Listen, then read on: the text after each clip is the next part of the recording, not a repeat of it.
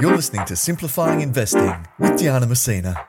This podcast is general in nature and hasn't taken your circumstances into account. It's important you consider your personal circumstances and speak to a financial advisor before deciding what's right for you. Any general tax information provided is provided as a guide only. Now, here's Diana. Hello and welcome back to Simplifying Investing with Diana Mousina. Today we're going to talk about inflation expectations. We've done some prior work around financial and economic literacy in Australia and the need to really lift that, especially for females, because we know that we have a gender financial literacy gap. The RBA recently looked into the public's understanding of the inflation target and inflation expectations as a test of economic and financial literacy. And the findings were very interesting, so I wanted to go through them today. The primary function of the Reserve Bank of Australia is to keep consumer price inflation between 2 to 3% over the year. When the RBA surveyed about 3,000 consumers in Australia, it found that just over 20% of the respondents knew that the inflation target was between 2 to 3%. 40% of the respondents were in the correct ballpark, saying that the inflation target was either between 1 to 2%, 2 to 3%, or 3 to 4%. 30% did not know where the inflation target was, and about 30% of respondents gave a completely incorrect answer. When the RBA looked at similar outcomes overseas, it found that it was quite comparable to some of our global peers. In the US, for example, only about 20% of households could correctly identify the Fed's 2% inflation target. The Reserve Bank's research also found that socio demographic groups that were the most accurate in their knowledge around the inflation target were either those who were engaged with economic news, those who were male, or those who had studied finance or economics. The groups that were least likely to be correct about the inflation target were those who were not engaged with economic news, who were female, or those who were unemployed.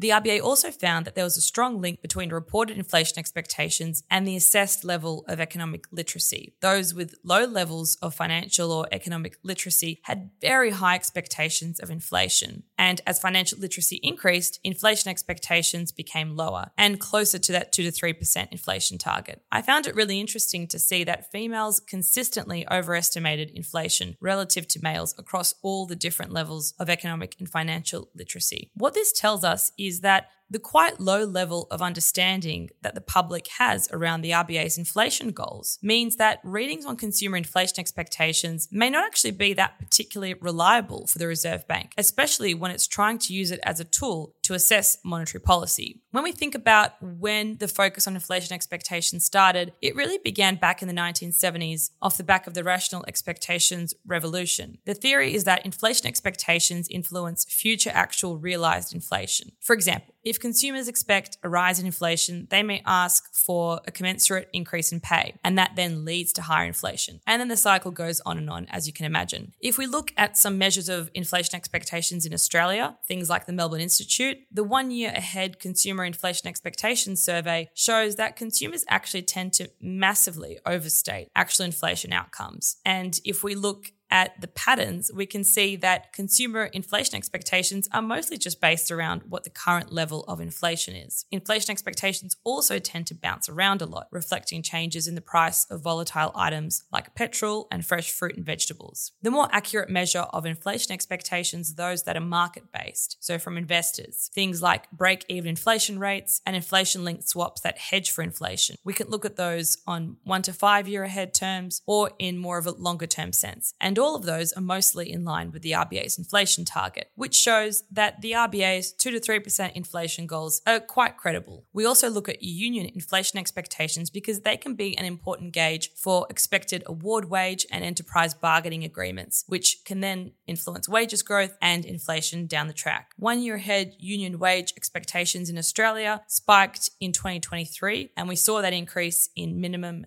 award and enterprise bargaining agreement rates last year awarded by the Fair Work Commission, but this year we're seeing that union wage expectations have come down, not in line with the RBA's 2 to 3% inflation target, but much lower compared to where they were. So they still have room to fall to get inflation and wages growth back towards that RBA inflation target. So what does all this mean for monetary policy and the Reserve Bank?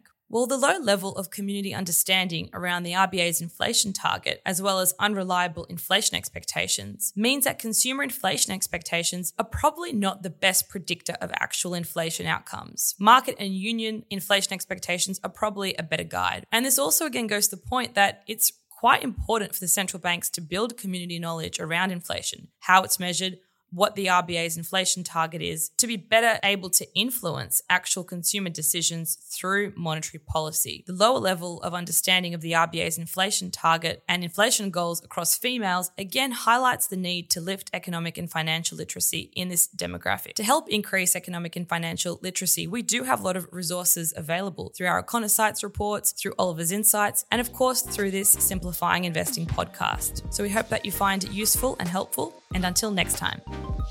To keep up to date with Yana's podcasts and reports, follow her on LinkedIn and your favourite streaming platform.